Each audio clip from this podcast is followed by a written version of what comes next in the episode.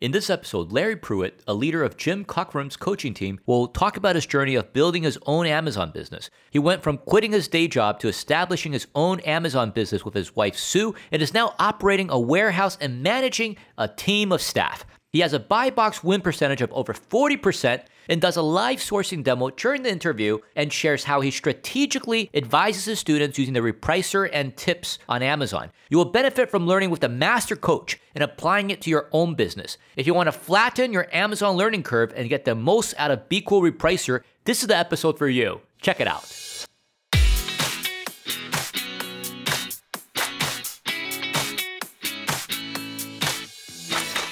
Welcome to the next Amazon Top Seller podcast. Stay updated with the latest Amazon news and learn the nitty gritty of selling on Amazon through BQool's years of expertise in the Amazon world.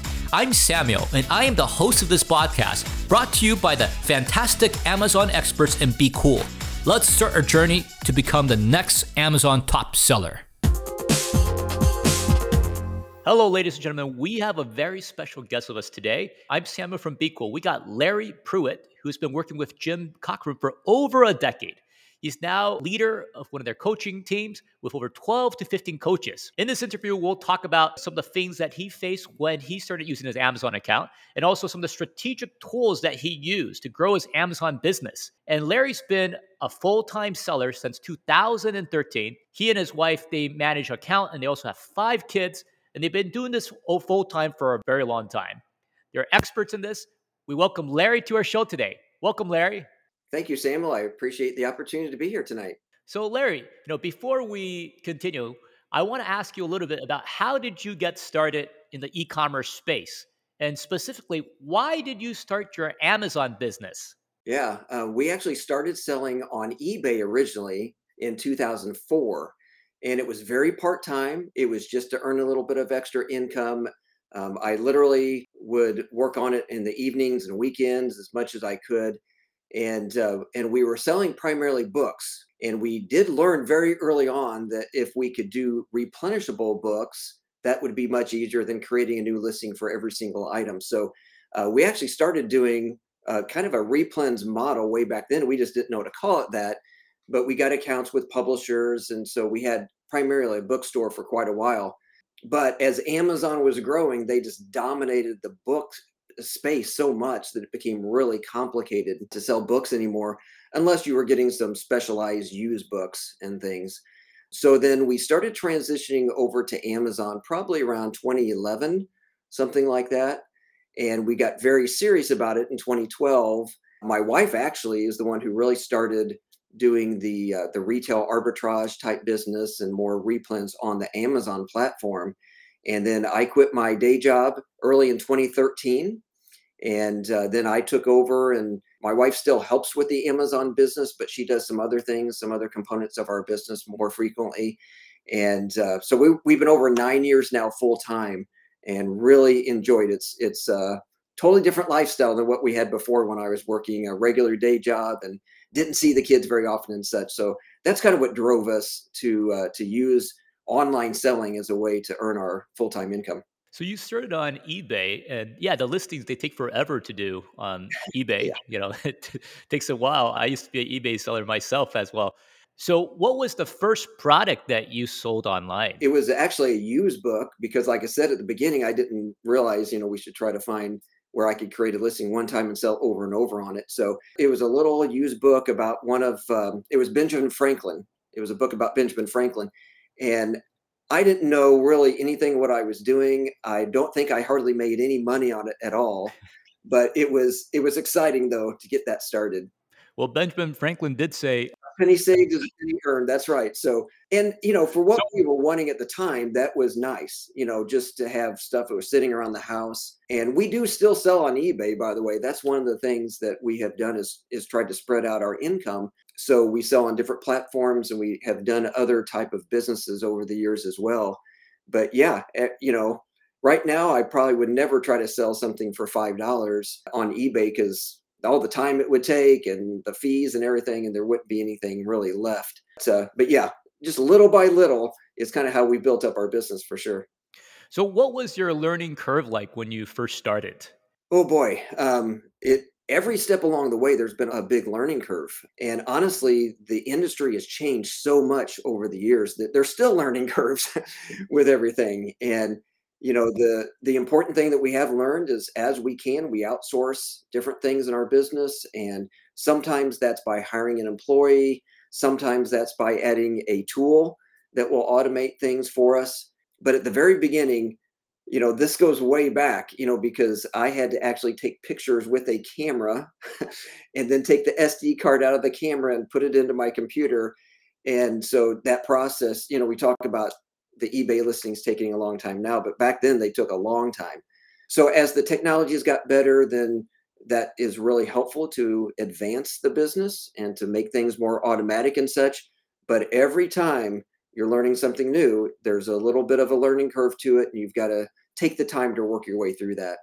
So how did you scale up like from the eBay days and you know in 2004 and then you moved to Amazon and how has your business model changed? That's the beauty of the Amazon platform is that you can ship the product into FBA to fulfillment by Amazon so that instead of me trying to get every single order and box up every single thing and ship that to every individual customer, now we can scale much more easily by shipping in hundreds of products at a time into the Amazon warehouses.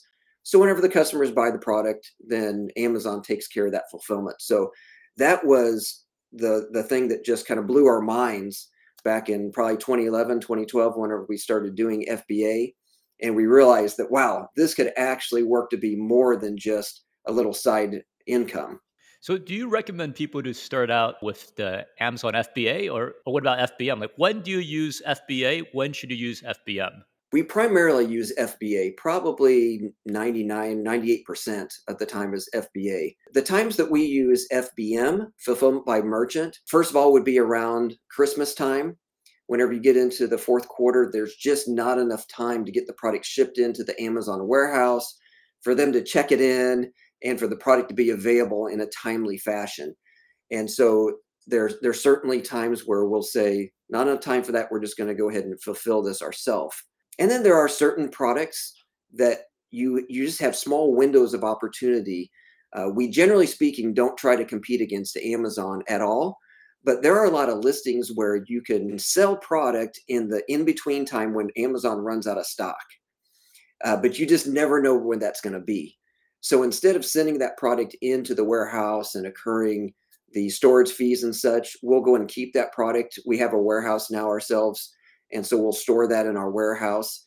And then we just keep the merchant fulfilled listing open. And whenever Amazon runs out of stock, then that's the opportunity. And maybe we can get it. So uh, FBM kind of fills in some of those gaps and helps us with with uh, just a handful of listings. We're going to backtrack a little bit. Like when you first started, how much money did you put up? Not very much. We actually we put up about a thousand dollars of our personal money into it. And at that time, we had learned of Jim Cockrum and the My Silent Team community. And Jim has a program called the Proven Amazon course. And at that stage, it was $400. Now you can get in for like $29 a month or something like that. But uh, it was $400. And so out of a thousand dollars, we put 400 of it into that course to kind of learn what we were doing. And so then about $600 into inventory is what we got started with. And literally, we just did it very slow and very steady. And now, whenever I came home full time, things scaled up a lot faster just because I was able to put a lot more time into it. You mentioned in the introduction that we have five children. And so my wife was starting this business with all five of the kids at home at that time. Now we've got a couple of them are, are older and have moved out, but she was just doing that a little bit here and a little bit there. It's pretty amazing what all she was able to do to get the business started. But then when I came home and I had full time hours to work on it, then we were able to scale it more. But we've just kind of been steady as we've gone throughout this business. So we didn't put a whole lot of money into it. And I hope that's an encouragement to some people who maybe are early on and think I don't have, you know, tens of thousands of dollars to get started. You just don't need it.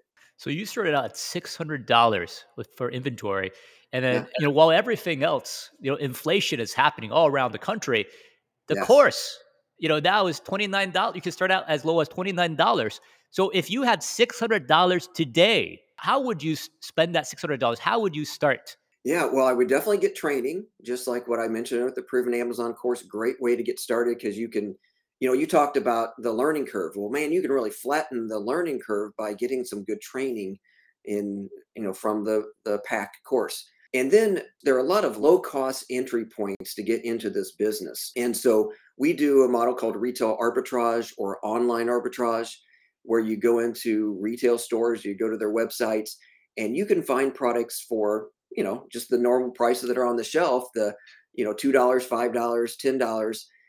And we always recommend to people that they test small. So if there's a certain listing that you find that looks really good and you want to jump on it you can just start with two or three units. All right? So if if the item's five dollars you know you could literally get started with 10 to 15 dollars and test that particular listing and then if it sells well then obviously you go back and you restock and you you send in more so that's where I would get started is I would get started with the arbitrage model. You can even do things cheaper than that. Honestly, you can go to garage sales and um, sell things on eBay, you know, again, individual items, but sometimes there you can buy th- something for a dollar and sell it for 40 or $50. So the margin is so much bigger there. That's what I would actually recommend, you know, and I guess on top of that, if you have things sitting around your house that you want to sell, you have to be careful about selling new things on Amazon that you don't have a good uh, receipt or invoice for, but you could sell that type of thing on eBay as well and just get some cash flowing into your business. That's cash flow is a is a massive problem that all sellers face, and and at the beginning it's the same way. Uh, so anything you can do to invest a little bit and get a you know get some more money back, and then put all those profits into the business, then you're going to be able to grow things a lot faster. So when you first started, I understand that you saved, you know, for several months. So you're able to keep your costs as low as possible. Uh, what was that like? The first six months when you became full time. For somebody who's thinking about getting into this full time, what would you suggest them? Yeah, so my wife and I sat down and we tried to determine how much money do we need to have in the bank before I can quit the day job. So no income is coming in anymore and the business is is all that it is. And so we cut our budget, our individual budget, so that we didn't have as many expenses as before. And then we put six months worth of expenses into the bank. And so we just gradually saved that up, again, little by little, until we got to the point where we were comfortable. We can go six months without any income coming in at all. One of the things that I would encourage anybody who's thinking about making that leap into the business full time is that as long as you can go without taking money out of the business, it's going to help your business to grow and to thrive. Any pressure that you put on the business is going to make it harder for it.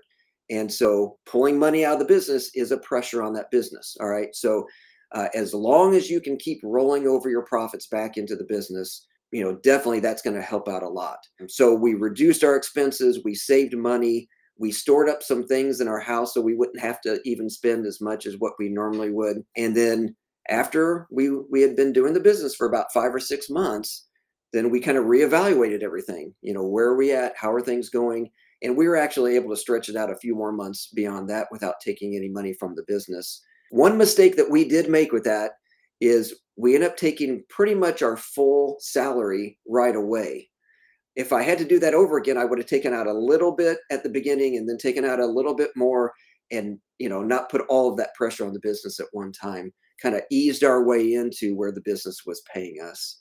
When you talk about cash flow, what did that look like? Because let's say you start out with $600, you're making some returns. What do you mean by reinvesting the profits? Like, so you sell a product, uh, there's more money into your Amazon account, you draw out the money, and then, then you start purchasing other products. Like, what's that whole process to get cash flow?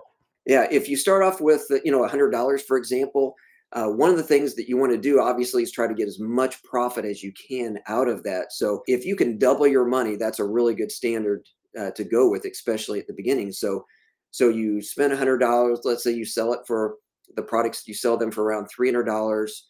After Amazon takes their chunk and everything, you've got about a hundred dollars profit. All right. So now you've got that money that you can take and reinvest in more product. So as opposed to me taking out like, hey, I just made a hundred dollars, I'm going to go out to eat tonight or something. you can't do that at the beginning. Uh, that'll come later, but you just need to go ahead and take that money and put it right back into the business and buying more product. So there's at the beginning, you can do it very inexpensively. You can just use the Amazon seller app in order to be able to look up products to see if if they're profitable or not. You can even get a free version of Keepa at the beginning, so you don't even have any expense with that. Once you start buying tools, Keepa is normally the first one that we recommend to people because it really helps with their analysis and such. And then whenever you start building up an inventory, then you start adding on more tools, and that will just help you to instead of you're spending your time over here doing all these things, you can have that part automated, and then you can start growing your business even more from there. So, beside retail arbitrage and online arbitrage, I'm wondering what other topics do you teach for your coaching? We teach a lot of different methods. The kind of the common theme that we talk about is replens.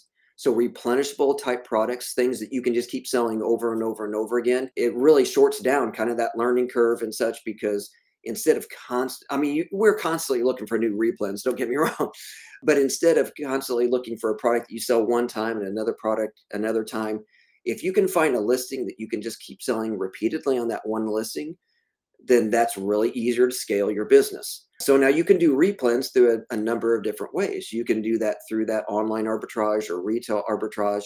You can also do it through the wholesale method, where you actually work directly with a distributor of products or maybe you actually get an opportunity to work directly with the manufacturer of the product. And so that's just kind of a more advanced way to do replens. Generally speaking, with wholesale, your profit margin is going to be lower, but you can repeat it easier. You can scale up a little bit easier. So those are the main things we teach. We also talk some about bundling products and creating your own listings and such. But again, that's a little bit more of an advanced strategy. But primarily the RA, OA, replens, and then into wholesale eventually. Here's a question for a wholesale like, you know, let's say you're a small seller, and when you're contacting some of these wholesalers, like there's a MOQ usually, or you know, sometimes they just ignore you. Like I've made calls to manufacturers and they just kind of brush you off.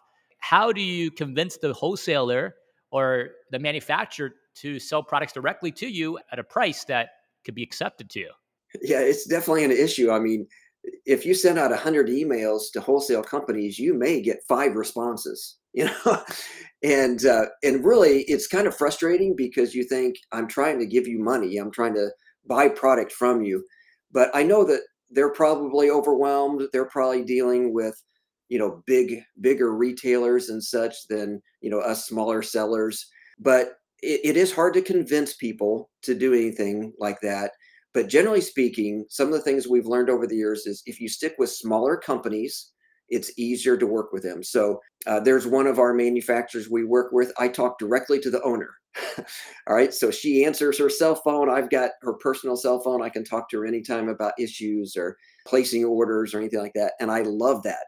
The bigger the company you go, the harder it's going to be. Right. There's going to be more layers. More layers. Exactly. We generally speaking, we will start off by sending an email to the company. We keep it really simple. We'll follow up with them in a week or so if we haven't heard anything from them. And then the best thing to do then is to get on the phone. And so it's going to take a little bit more time. But whenever you get on the phone and you talk to somebody and you say, you know, hey, I've, I've sent a couple of emails. I'm interested in opening up an account with your company and nobody's getting back to me. Generally speaking, that gets their attention. And while you're on the phone with whoever's answered the phone at the moment, if you can get the name of a representative for your part of the country, if you could get their phone number and their email that's like gold because now you've got a direct number that you can you can call or a direct email that you can email. And it's not just the generic like info at you know the email that you're trying to go to where right or the contact form you're just typing in. Yes I, I normally just avoid those contact forms completely. Uh, if they do have a an application to get an account on their website i'll go ahead and fill that out because a lot of times that'll get the ball rolling pretty quickly uh, they know you're serious about it and everything. But you just have to realize that Amazon sellers have a bad reputation with wholesale companies. And it's really unfortunate. But as you know, if, if the people are watching, if you've been selling on Amazon for any length of time, you know that there's com- these competitors out there that just drive you crazy. Well, those are the people that are giving us a bad reputation. And the wholesale companies are kind of putting us all in the in the same you know area together there and so, you know, if you get an opportunity to talk to a sales rep or to the owner of the company, that's an opportunity for you to say, here's what's different about me. You know, here's how I would handle this differently versus all those people that drive us all crazy. you know, I will honor your minimum advertised price. I will make sure that your listings look good, that the pictures are good, the description is done properly, you know, and, and all those type of things. And and I've even had situations where I have kind of, you know, gone to the the representative and just said, "Hey, there's some people who are undercutting the price of where they should be." I kind of felt like I was like tattling on them or something, but but the rep was very happy that I had done it. He said, "You know, this is a problem and I need to address it. So thanks for telling me." So there's things like that that we can do that would be a little bit of an advantage, and we can, you know, you just have to look at it from their perspective and what are some problems that they have and how can I help them uh, deal with those type of problems and sometimes that works, and then you can get an account where they may have been reluctant before. Well, that's that's great advice for our audience. I'm wondering, how do you avoid severe competition? Because you talked about you know people lowering the price so much where there's hardly any profits, and how do you avoid severe competition when you're sourcing? And can you give our audience some tips about how do you do sourcing? Yeah, absolutely. Um, Keepa is our friend in that type of a situation, and you can see the new seller count on that bottom chart. And and if you want, I could even show you some of that. If you want me to do a live example of some of that, would that sure, be right? absolutely. You know, that'd be awesome. All right, very good. Let me uh, share my screen here then. Whenever I'm sourcing product, I like to do it by brand anytime that I can. All right. So one of the biggest problems, I was just talking with a coaching student uh, earlier today, and I said, "What's what's your biggest problem whenever you're trying to find products?" And he said, I don't know where to start. and I hear that a lot, actually. And so the best way that I can, that I've been able to come up with is to start with a brand. Now, I, as you can see, I typed in the Great Value brand. That's a commonly known brand. It's owned by Walmart. And I just kind of picked it when I was thinking about this earlier today because pretty much everybody has a Walmart fairly close by, and you're somewhat familiar with the Great Value brand. And so whenever I start typing the great value into the search bar with Amazon, they start giving me these suggestions. Now, this is actually what I've got over here is a an additional Chrome extension. And so most people won't be able to see this unless you have that Chrome extension. And it's like keyword, Amazon keyword extender, I think is the name of it. But this is the Amazon main keyword extender. That's the Chrome extension. Yes, yes. And I believe it's a free extension too, by the way. Over here, you'll see that Amazon is making some suggestions for me.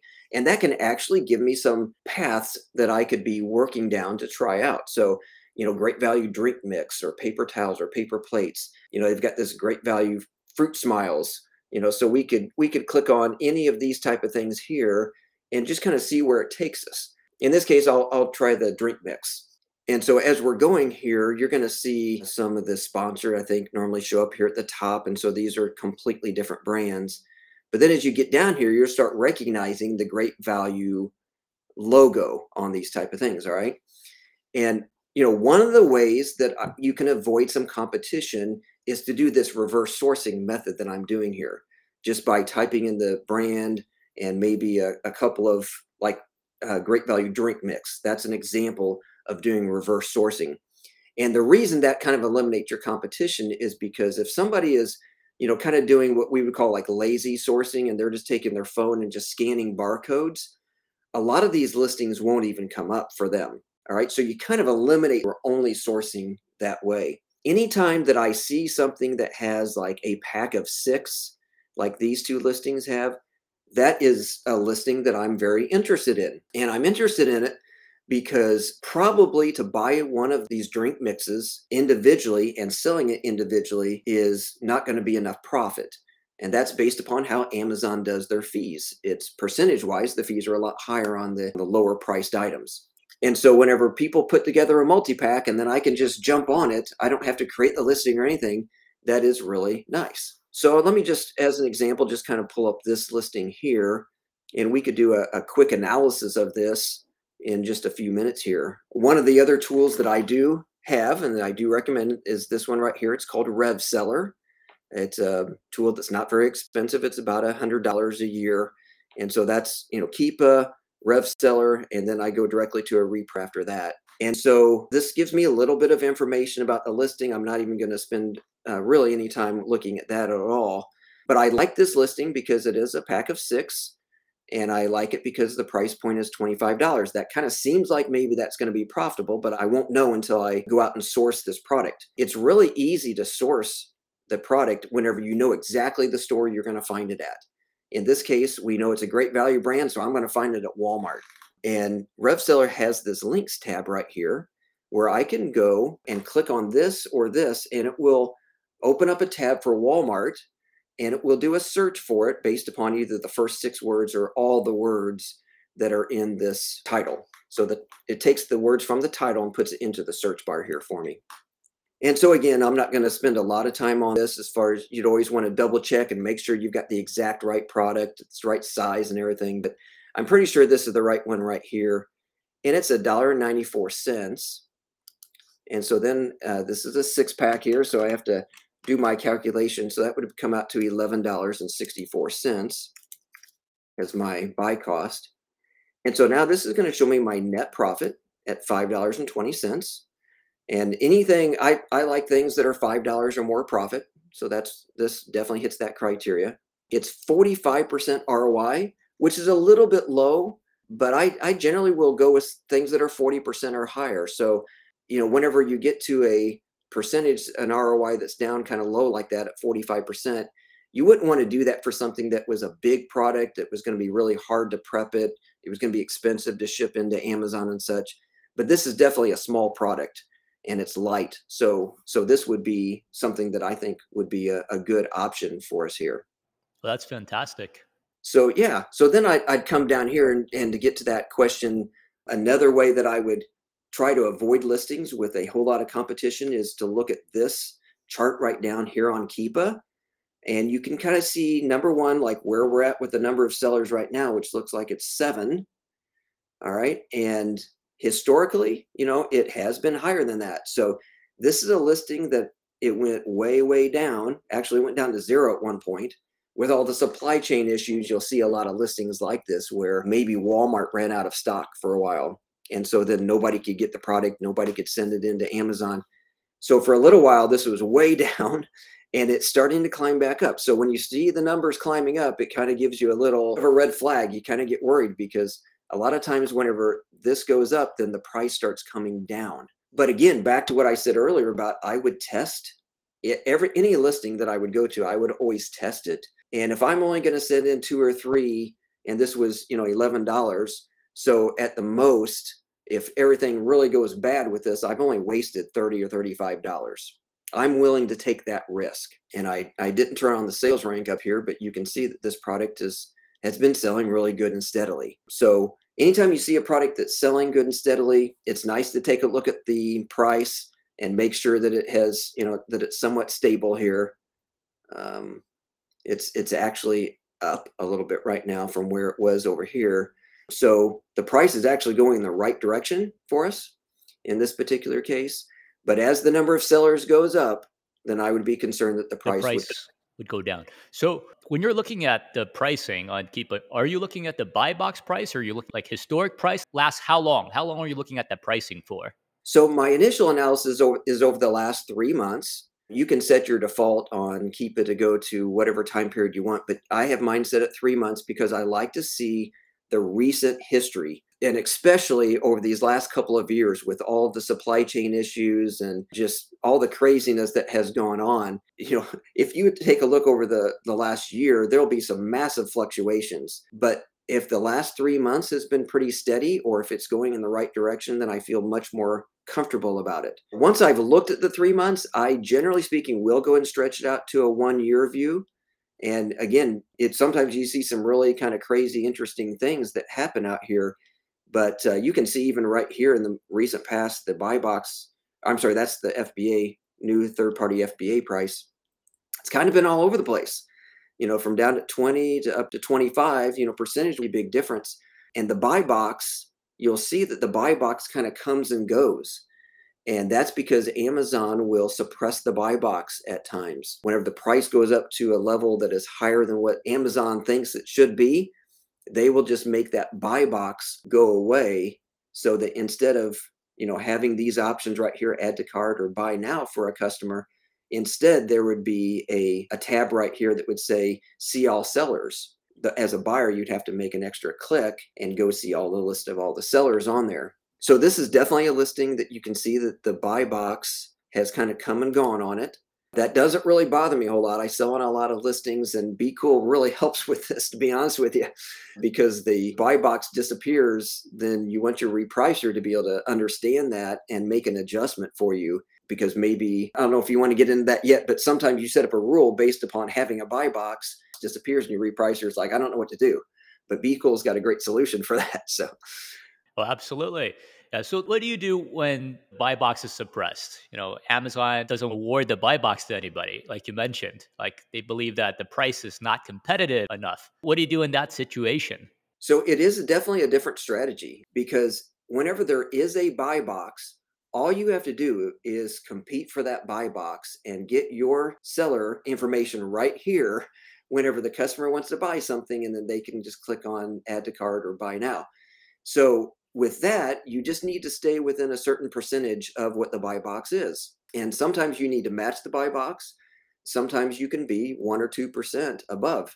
I see that this particular buy box owner right now is a merchant fulfilled seller since it says it ships from that seller. And so as an FBA seller, I could probably go two, three, four percent higher, maybe even more than that. And I can still get the buy box because Amazon prefers FBA sellers. Now, if the buy box disappears, it's gotten suppressed, and now the buyer is going to click on that list and see a list of all the sellers that are out there, kind of like whenever they would click on the this right here and just see a list of all the sellers there. Well, now price is all the more important. So the rules that we have set up in the repricer is I've got one set to match the buy box all right. So that would mean right now I would actually match the $25.50 and I would probably wrestle that away from them as a merchant seller. But uh, so I've got that buy box, match the buy box rule. But then I've got a second rule that is with a suppressed buy box. And in that case, what I'm going to try to do is to match the lowest FBA seller. And I, the reason I do that is because a lot of buyers, they really like to use their prime benefits. As you know, there are just millions of prime subscribers and they like to use those prime benefits. So, and they have more of a trust factor because they know Amazon's going to be shipping it to them and everything. And so a lot of them will come over this filter and click prime right here. And all of the merchant fulfilled sellers have been eliminated from competition. This is actually kind of an interesting one here because you do see this ships from Amazon and their price is lower and they don't have the buy box right now but that's another factor that's in here is that Amazon will transfer product from one fulfillment center to another, and they do it a lot more often than I wish they would. But when they do that, your product then is not going to be able to get shipped to the customer as fast as if it was sitting in a warehouse and available for them to ship it. So this seller right here, I'm sure that's what's going on is their product is being transferred from one warehouse to the other and so, because the customer is not even going to be able to get it for what three weeks or so from now, Amazon is not going to give them the buy box at the moment. But as soon as this product becomes available again, it's it's in a warehouse again. This will this person will probably get the buy box, and they are three dollars cheaper. So that's actually another good part of the analysis to really sit down and think about is what happens if the price goes down to 22.50 can i make any profit or not on it but anyway i said that's what i used to do i used to have those two rules out there now I just use the AI with BQool, and that can seem to adjust back and forth, and it seems to understand how to give me the best competitive price where I can have the most profit, but I'm still getting sales and such. That's how we do it now. Well, that's fantastic. So with the AI, it would adjust up or adjust down depending on the competitors that are coming in. So it saves you time. We also have a new conditional repricing, which you could actually switch different rules as well. Let's talk a little bit about the repricer. How did you hear about BQool in the past? Did you use something else before using BQool? So I did use something else before using BQool. Part of our story is that even though we were doing this business full time, in 2018 we ran into a really rough patch. I had some health challenges. We had a couple of our big suppliers that like one of them got bought out and didn't have the same product line anymore. Another one said we don't want you to sell on Amazon anymore. And so we had like all these things that kind of happened at the same time. And so we did what we thought we had to do at the time, and we just started cutting a ton of expenses because we had added up quite a few tools at that time. And so we stopped our repricer. and we realized that that was a huge mistake because now all of a sudden we were kind of stuck in this in between time where we didn't have time to go in and manually reprice and even doing that i mean you know manually repricing is nothing compared to a repricer because you know who can sit there every minute or every 15 minutes and keep up with all the changes of course. And so because we turned off that repricer we our sales just almost went down to nothing and it was really really bad. Oh, wow. um yeah. So we realized that we needed to get back into the repricer and we honestly, I don't remember exactly where we heard of BQool. We're very involved in the My Silent Team community, so that's probably where it was, honestly. And we love the fact that there was a low entry point of the $25 a month plan. And that was just really nice where we were. And again, for new sellers, I recommend BQool all the time just because it's such a low price point. Get into it, and then you can just advance up to the different price levels. Like we're up at the $100 price level now uh, where we got access to the AI and the conditional repricer and everything. But um, oh, that was a big mistake. I if anybody out there, do not cancel your repricer unless you're going over to BQool. You know. Thanks, Larry. You needed to have the repricers to continue to get more sales. So, how did BQool help your business once you start using it? Well, it just keeps up with everything on an automated basis. You know, if you think about like if I would hire an employee and say, sit down and watch these hundred SKUs that I've got. And we're up over a thousand SKUs now, but you know, even just saying like a hundred SKUs to have an individual sit there and try to watch that and all the changes of the competition it's just kind of uh, it's almost ridiculous to think about doing that right and then whenever you think you can pay $25 a month and have a system that every 15 minutes would go in there and check the competition and follow the rules that you've established for it to follow. It's again, it's a tool that I just wouldn't want to do this business without. It helps you to get more sales. It helps you to get more profitable sales as well. I Actually, you know, another feature that, that about the repricer that I really like is it kind of helps me to stay connected to my inventory. You know, to go in and there's a lot of our business that we've outsourced, but handling the repricer, I still do that myself. And it's just because I kind of like doing it. I go out there at least once a week, maybe more often sometimes, and I just take a look at some of the listings, some of the filters that are out there, and I can just kind of play with the filters and bring up certain listings. And it's just, I find it interesting for one thing. I stay connected to what is doing well. And maybe more importantly, I stay connected to what is not doing well so we can avoid that in the future. We have a couple of shoppers on our team it's probably been six or seven months ago now that I started having them actually source products. So they don't just shop from a list now, they actually look for products. And so BQool has actually been really valuable to me to go through there and I can put some certain parameters in and then I can see who sourced that and then I can train them to help them so that, you know, hey, you know, why'd you source this product? It's not selling. And then we can just help them a lot better to source better products in the future. You're able to better analyze your business operations and see which listings are performing well, which aren't. And then you can also measure the shoppers who are helping you to find these products as well. And if they should go out and they should replenish those products. And back to the repricer, has your buy box win percentage improved since you start using BQool? And if so, what was your buy box win percentage before and, and what about now? Yes, it, it definitely has improved. You know, Amazon has got the little feature that says what your buy box percentage is, and I just ignore that because it's way off.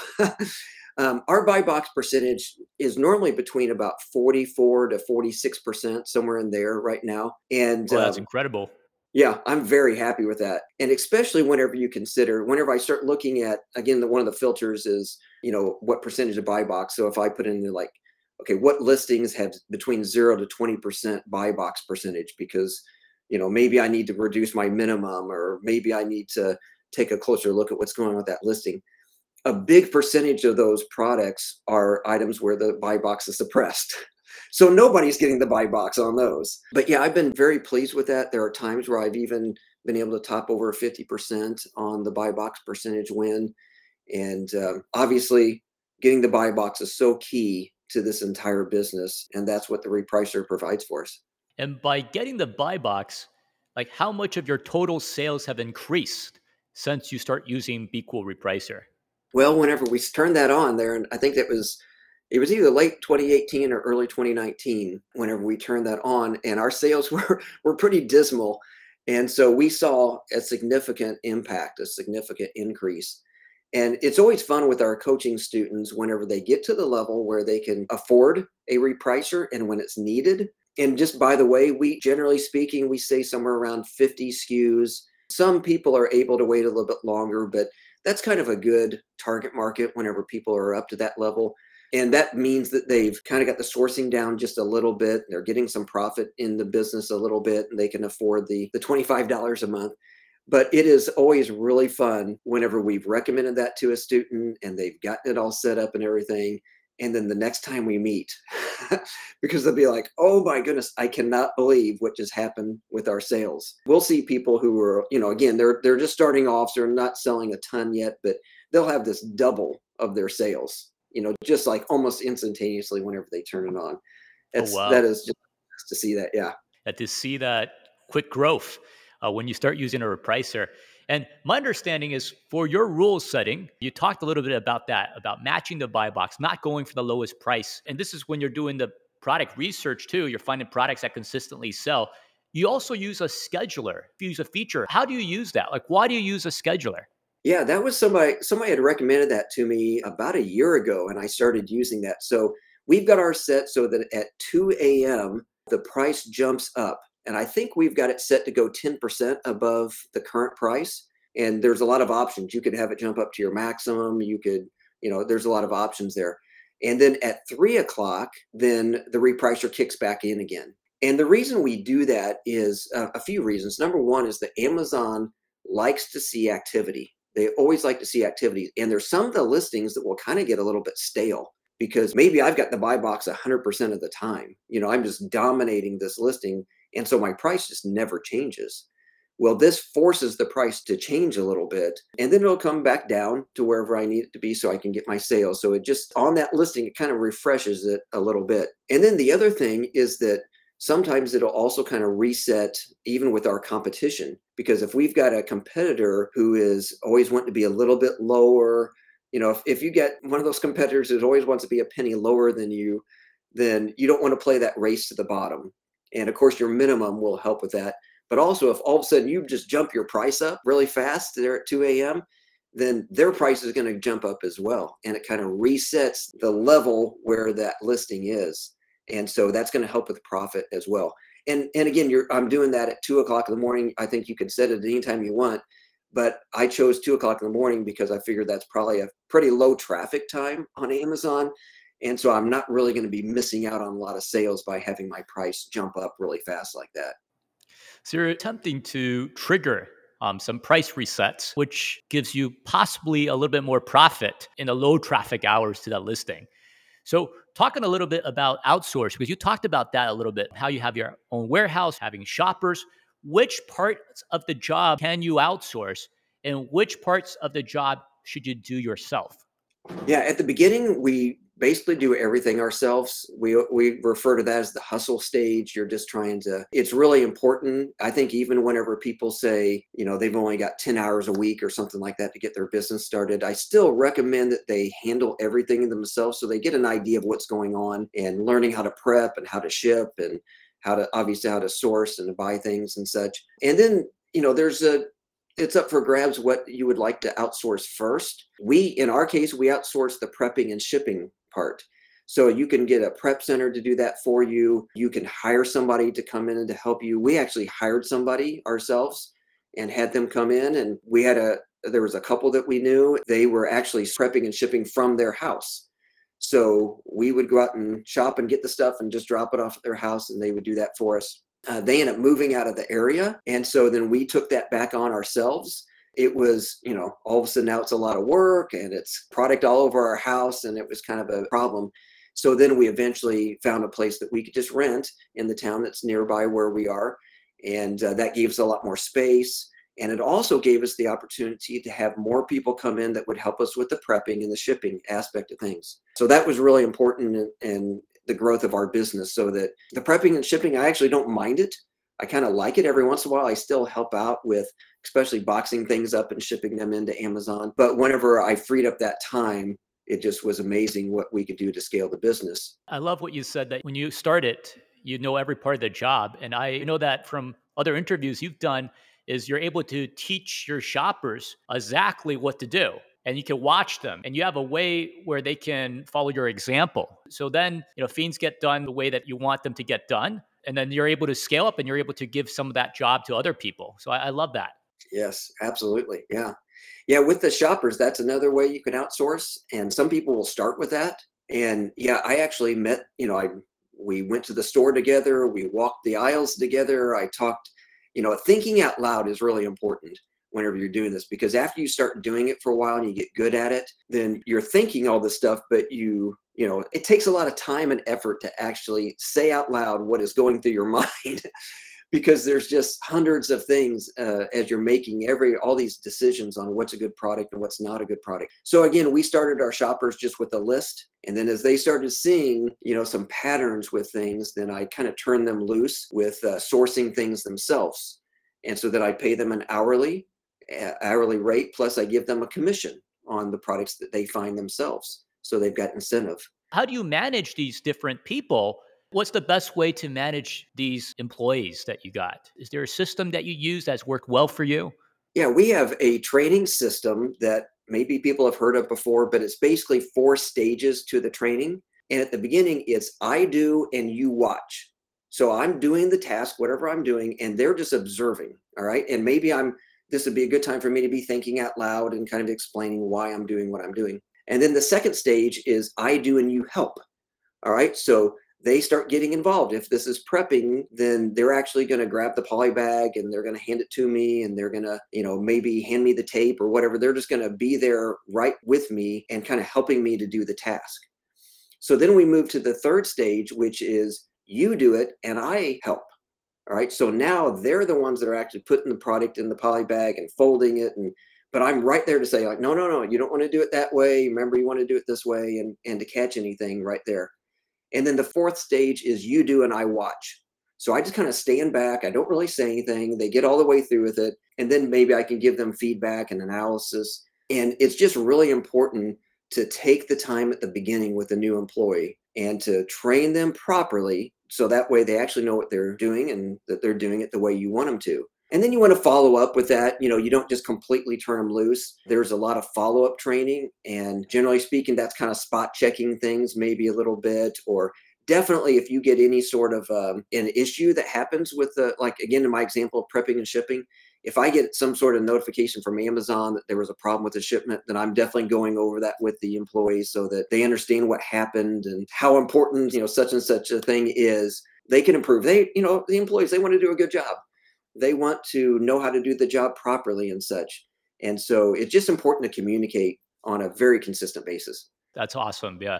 My question here we're going back a little bit to the warehouse and the warehouse operation. And these are some economics. Like when you're comparing the cost of sending it to a prep center, shipping it yourself to Amazon, or having your own warehouse, what point is good to work with a warehouse? Is there a certain amount of profit that needs to be made on each product for it to be worthwhile?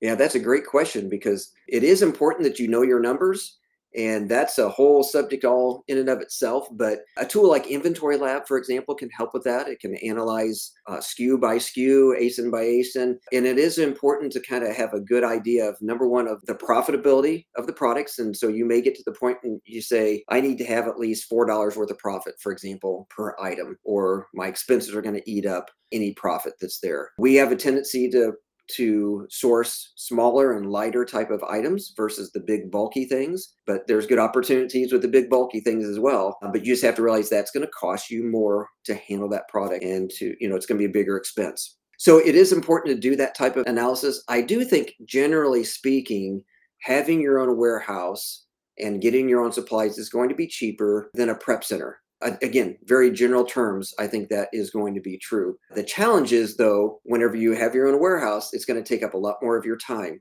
because you're going to have to get the space, you're going to have to get the shelving units, you're going to have to buy your own boxes, you're going to have to buy your own uh, poly bags, you're going to have to train your employees. All those things, you have to factor that in. So I think with a lot of sellers, they will just say, you know, I like the idea of sitting down with my computer and ordering it, having it shipped directly to the prep center, and I don't even have to touch the product. And so they're willing to pay that little bit more of an expense in the prepping cost. That would also impact your sourcing. You know, you may say I need at least six dollars profit per product now, and you obviously want to factor in what your prep cost is going to be in that. So it's really a personal preference. I like kind of the control of it. I like spending, you know, going to be able to get out of the house. I'm actually in my house right now. This is my home office. And so I work here a lot, but our warehouse is just a couple miles down the road. And so I can be there quickly. And I spend, you know, normally, well, it just depends on the week, but maybe five hours there per week. So not much. But it's just kind of nice to be able to see the product and see what's going on. And when there's a problem, the employees they they have a stack for me normally of you know here's some problems or questions that we've got and so i'm right there to be able to help to handle that. So in the warehouse like you might come to a point where that you have a bunch of products lying around uh, typically we call yeah. the death pile. What do you do with your death pile?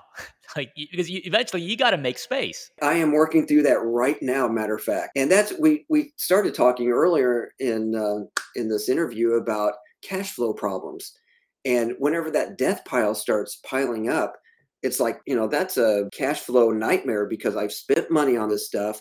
And for some reason, it's over here. It could be that I got it or one of my shoppers got it and didn't realize that we were restricted on Amazon for that product. We get a lot of returns. You know, we have to deal with those returns either because, you know, Amazon has done something, changed some policy, you know, the toys, they're requesting the child safety documentation such uh, whatever the reason is, we've had to bring that product back. So we do sell on eBay still, and we also sell on the Walmart platform. They have their distinctions about them, and some things sell better on eBay than they do on Amazon or Walmart, especially collectible type things or it's also just a great platform to sell the things that you can't sell on Amazon. Walmart, I really like it because the it's like Amazon. Uh, there's one listing for the product, so I don't have to take pictures. I don't have to write a description or anything. I just have to say, hey, I've got one of those available. And so for things like clothing and things that are a little bit harder to take pictures of, and you know maybe you're selling it for twelve to fifteen dollars, that's a lot of work on eBay to go through for something with a kind of a low price point. So again, whenever I see that death pile, and we j- literally, we've just been doing that in this last couple of weeks, just saying, okay, what are we going to do with these things? And we just make the analysis on them. If there's something that can be sold on a Walmart, let's do it because it's really fast and simple. If not, it's got to go on eBay. And then, frankly, there's a lot of items that the price point is so low or maybe whenever it got returned from Amazon, it was so destroyed with the boxing and such that we're just going to donate this and just give it to somebody.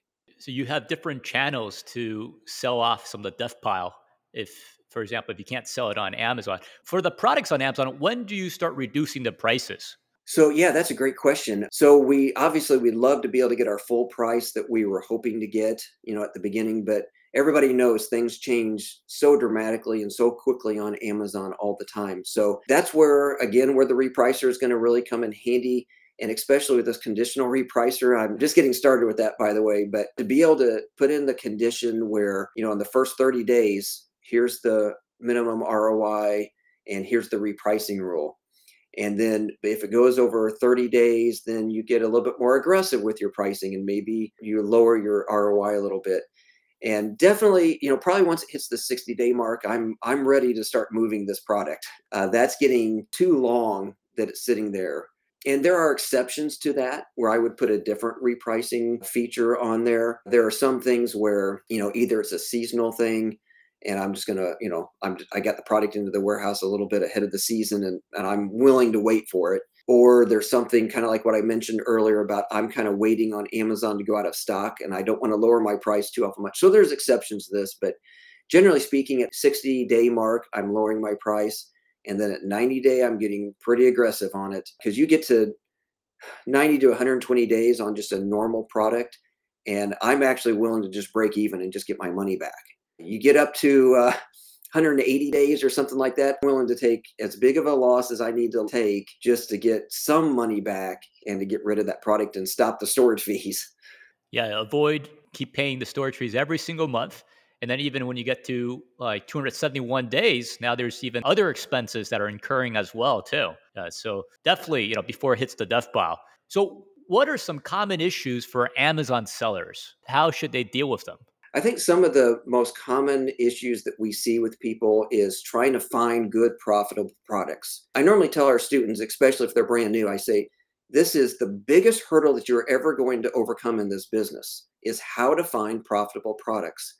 And unfortunately, it's pretty much the first hurdle that you come up against with the Amazon business. So that creates some real issues. Um, one of the biggest thing I just encourage people to do, we talk a lot about your thinking, your mindset. And so at the beginning, it's easy for people to get discouraged with that. Like, I just can't find anything. And so I always just tell people you have to stick with it. You can't just say, I'm going to try this for an hour or two and I couldn't find anything, so I quit. You have to just keep building and working and going through those stages. Certainly, tools will help out. We talked about the training of the Proven Amazon course before. I'm a coach with Jim Cockrum Coaching. It's not cheap, but it's a lot cheaper than a lot of other programs that are out there. But if you can afford coaching, that's really going to help you to get through these struggles uh, earlier on. Uh, what I did earlier, sharing my screen, and I just spent a few minutes kind of talking about that. I do that with all of our coaching students, but I'll spend an hour or two or three you know, different sessions, not all at one time, but I'll spend a lot of time with them to help them to overcome those type of hurdles. People can definitely do it without coaching. They can definitely do it on their own, but it's just going to maybe take a little bit longer. So that's probably the biggest thing that I see people struggle with. And then, you know, beyond that, once you start getting a business and you're building it up, then there's always cash flow issues. And especially this time of year, as, as we're recording this, it's it's in June and so this time of year is kind of a challenge, and we're kind of holding on until we can get to Q4 and, and really see some massive profits there. But uh, cash flow is just, you know, knowing your numbers, being very careful with your expenses, always really analyzing things before you make purchases, staying on top of things, making sure that it's not just sitting in the warehouse and costing you money, like what we talked about a minute ago, and and making sure that you're cutting your ties whenever you need to on product and even selling it at a bit of a loss if you have to. So anything you can do just to keep the cash rolling in. So those are two biggest things that I see and some of the suggestions that I would have on them. What do you do on a daily basis on your Amazon account? Yeah, that's another great question because something a lot of people will forget about is to make sure that they're checking their account health on a regular basis under that performance, making sure you haven't got any negative feedback because that hurts your buy box performance as well. Uh, we've talked a lot about the repricer, and price is the number one thing in getting the buy box, but there are other factors that go into it.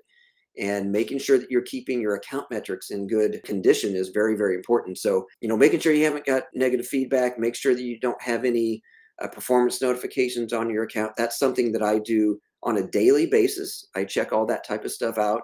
I'll also go in and take a look at my inventory on a regular basis in the managed inventory area of Amazon just to make sure that I don't have any high price alerts or any restricted, you know, new restricted products or any sort of issues like that. Because as much as you can keep track of that, you know, if you've got a high price alert, you're not going to sell it because it goes stranded. And so sometimes it's just a simple little adjustment that you need to make on that and so those are things that, again, I've kept control over that myself because I really enjoy doing that stuff. And it's very, very important. So those are a couple of the things that I do. And then, like I said, I, will check my repricer at least once a week. I kind of have a list of things that I do daily, a list of things that I do weekly, and then a list of things that I do monthly. You know, I just kind of keep a list so that otherwise I'll, I'll never remember. yeah, there's so many different tasks on a regular basis. And let's talk a little bit about working together with your spouse. What are the pros and cons of being business partners with your spouse and also involving your kids as well? Yes, absolutely. This is something that Sue and I are really passionate about. We have enjoyed so much working together. It's something that we talk about a lot. And and actually even this year there's going to be the Proven Conference. Again, for those of you who are in the My Silent Team community, you're probably familiar with that. That's happening in August. And Sue and I are going to be talking about some of the subjects of working together as a husband and wife. So the advantages are that you're together all the time, and maybe the disadvantages that you're together all the time, right? um, and so there's always the potential for conflict. We have really worked hard at this to say that you know together we're working on this business. We talk about working side by side because there is the tendency, you know, back whenever I had my day job, there'd be conflict in the business and you know with with people who are working together and such of course whenever i was a manager there i would always try to get the employees to instead of you know, kind of fighting face to face. I try to get them side by side and working together on whatever the problem is. They're like, let's work together to fix this problem. And so, as a married couple, that's really important. If we're having financial problems, if we're having cash flow issues, it's really easy for one of us to say to the other, "You made some bad purchases," or you know, "You didn't do this right." And so we just avoid that type of language, and instead we'll say like, "Okay, we've had some struggles there. How are we going to go forward on this together?" right? And so we make it really an important rule that the business can fail. I don't want it to. I would be sick if it did but the marriage cannot fail. So the marriage always takes priority over the business. And so we have just worked that way over the years. So anytime that we get into a conflict and a struggle, sometimes we'll say, let's take a couple of minutes and come back later. Or maybe one of us will say, let's sit down and write out some possible solutions to the problem. and that just kind of refocuses us a little bit as well. So you're focused on the solution rather than the problem. And then you're it's okay to make mistakes with your spouse. Absolutely. We have made so many mistakes. We've tried different businesses in the past, and those, those have been good income streams for us at the time. Uh, for a while, uh, my wife was running a internet marketing business, and that was it was actually pretty nice. That was nice to have that as an income stream. We've never been trying to just put all of our eggs into the Amazon basket. We've never wanted to be 100% dependent on Amazon. So so we don't have as big a numbers as as other sellers and we're fine with that. That's been our big part of our strategy is to say let's have other things that we're uh, working on that we're going to also bring in income. But with that internet marketing business, at one point, it was Sue was really she was tired all the time. She was running around a lot, doing different things because she had to have face to face meetings with uh, clients and such. And so we kind of had to have a hard conversation. And she was really coming to the conclusion. It wasn't just me saying, you need to quit this. It was, you know, she was coming to the conclusion as well. And so we just sat down together and kind of a little bit coldly, like not all emotional or whatever, but just say, should we continue this on or not? And we decided not to. And so that was kind of an example of how we decided to work together as a couple and tackle the issue together. And we also have what we call the veto power, either one of us. So that means that, like, if we're getting ready to make a big decision, not all the little bitty decisions, but a big decision like, you know, ending a certain income stream or starting a new income stream or, or taking out a business loan or something like that, something that would be big and impactful for us, uh, we both have to be in agreement on it. So if one of us is like, ah, I don't really want to do that yet, then we just don't do it. And the other one is needs to be okay with that. And so that's kind of how we work together in all these different situations that come up because conflict will come up, I guarantee it. So it's important to prioritize your marriage over the business, as you mentioned. And then you know mm-hmm. you, you, both have equal say, and you have the veto power, as you mentioned. That, that's very unique for business relationship because usually it's like how much share do you own, right, in the business, like for other yeah. types of businesses. And then um, I have another question. I'm wondering for your mindset. I heard in another interview that you talk about being a good tenant.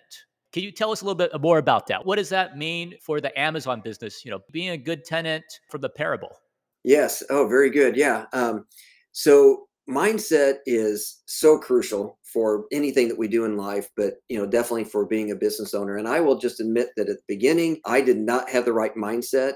For example, I just wanted to do the business all by myself or just my family, right? I didn't want to include anybody. And that was partially because of my past experience that you know whenever you're in a work environment and you know all those negatives those things that happen you know the more people you have in the business there's a possibility of conflict and things like that so i just wanted it just to be us and that was a mindset that was very limited it didn't allow our business to grow and at some point i mean it took me a long time to be honest with you matter of fact in 2018 i said i went full-time in 2013 we had outsourced some things by 2018 but not nearly enough. So whenever I got sick and I couldn't do the business, our business, that was one of the big factors, one of the reasons that the business went down so much. And so it was really 2019 and beyond that we've really worked on expanding out our team. So that's just one example. But yeah, there's the biblical example of the talents where um, one person is given one talent, one's giving two, and one's given five. And then the person with five doubled his investment and so he went from five to 10. The person with two doubled his investment, went from two to four. The person with one was so afraid that he was going to lose it that he actually buried it in the ground. And so then, whenever the boss came back and said, What did each of you do with that? The person with 10, he said, Well done, good and faithful servant. You were faithful with a little, and I'll give you more, more reward. The person with two, you think, well, they only came back with four, but they doubled it. And again, the boss there said, Well done, good and faithful servant. But the person who had one, the boss actually called that person wicked and lazy because they were so. that was harsh. Yeah. That must have stung, you know. But even if he would have turned that one into two, that or even one into one and a half, I'm convinced that he would have gotten a reward for that. And so, kind of the lesson there is whatever you have, utilize that to the best of your ability and work on increasing that whether that's doubling it or not like in your business you can definitely you know double and triple and quadruple your business in this industry with no problem if you just give it enough time but the whole thing here is don't just hold back stuff you know. If you've got $600 to invest like what we did then put the $600 into it and do the best you can with that. If you've got more fantastic. Your time frame of scaling is going to be a lot less. So the, the point though is just in your mindset to always be thinking, how can I grow this business? What are the bottlenecks on the business? Every time I ask myself that question, I figure out that I'm the bottleneck because I'm not, you know, I want to control things too much. I need to release it more. I need to outsource it more. I need to maybe hire somebody to help me with this part of the business that is kind of holding us back a little bit. So, yeah, I wish I would have known more about the whole mindset thing you know, back in 2012 and 2013 when we were really trying to build this business, because I've really just started learning more and more about it in the last, uh, say, three or four years. Thanks, Larry, for sharing that. Is there anything else you want to share with our audience? Yeah, I would just say always be learning. Always be learning. You know, here I am. I've been selling full time on Amazon since 2013. I have literally coached hundreds of students now through the Jim Cockrum coaching program sometimes I've had people say to me, like, well, you're the expert. You know, you know everything about this. And I just laugh. I'm like, I'm I'm not the the expert. You know, I do know a lot more than other people because of my experience. That is true. And I am able to coach other people and help them to build their business. But I am constantly watching trainings. You know, if somebody else is doing a sourcing training, I'm going to watch it because I'm going to learn something new there. And so, whether you're new or intermediate or more advanced, I just encourage you to always be learning about this business, always be open minded to try new things and to advance your business and try to scale the business and get it to the next level. It's just really, really important. Yeah, you and on learning. top of yeah, you you keep learning. It's good for you. uh, that whole process is good for your your mind to keep you learning and everything. But you know, if you get to the point where you think you know it all, then you're going to be probably in a lot of trouble with this business because, among other things, things change nonstop. Yeah, it's constantly changing. I got a few rapid fire questions, you know, just for our audience to get to know a little better. I know we didn't discuss this before, but I just want to ask you simple yes or no question. Are you ready? Yeah, sure. All right. Morning or evening? Evening. A night out or night in? Probably a night in. Big lots or Walmart? Oh, I like them both. Uh, Walmart primarily. Driving or flying? Driving, definitely. Sports car or SUV? SUV for my stage of life. summer or winter? Summer, absolutely summer. FBA or FBM? FBA. Amazon automated repricer oh. or BQool repricer? Oh, definitely the repricer. Thanks, Larry. Thanks for your time today. And one last thing for all our audience out there, you've seen some of the coaching that Larry's done. Larry is a seller who's been doing this full time for 12 years. He's coached hundreds of students. So if you want to get coaching from Larry, go to jimcockrumcoaching.com and ask for Larry and Sue. And also make sure to attend the Proven Conference in August 12th to 14th. So you can actually meet Larry and Sue and also hear what they have to say. They have a lot of great coaching tips. So check it out. Thanks, guys. Thanks, Larry. Thanks a lot, Samuel. I appreciate it. This was a lot of fun. We hope Larry's story resonates with you and inspires you. He started with only $600 US to invest in his inventory, and now he could even hire his kids and other employees, turning this into a family business. He is now spending a good amount of time with his family while providing everyone financial security by running his own business. We believe that good tools and efforts pay off, just like Larry. Make sure to subscribe to our podcast and YouTube channel for more Amazon knowledge and inspirational interviews from Amazon top sellers. We're BQool. We keep innovating to help you stay cool with your Amazon business. Thank you for listening. If you'd like to stay connected with our weekly new episodes, subscribe to our podcast on iTunes, follow us on Spotify, or any other streaming platform you prefer. Let's continue our journey to become the next Amazon top seller.